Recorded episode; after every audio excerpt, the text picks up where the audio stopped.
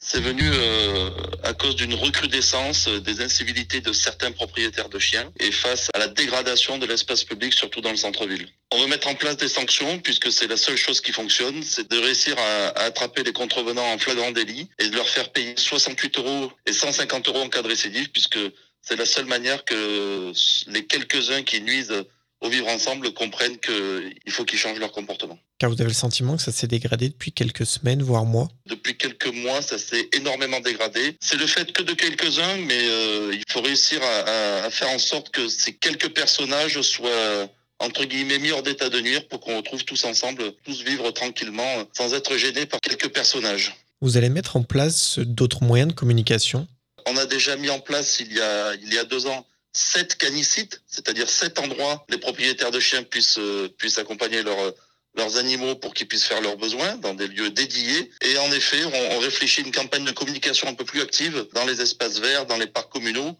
pour bien faire prendre conscience à tout le monde que le comportement de quelques-uns peut nuire à la, à la vie de tous, et notamment aussi à la vie des, au travail des employés communaux qui ont bien autre chose à faire que de passer leur temps à ramasser les crottes euh, plutôt qu'à, plutôt qu'à embellir la ville.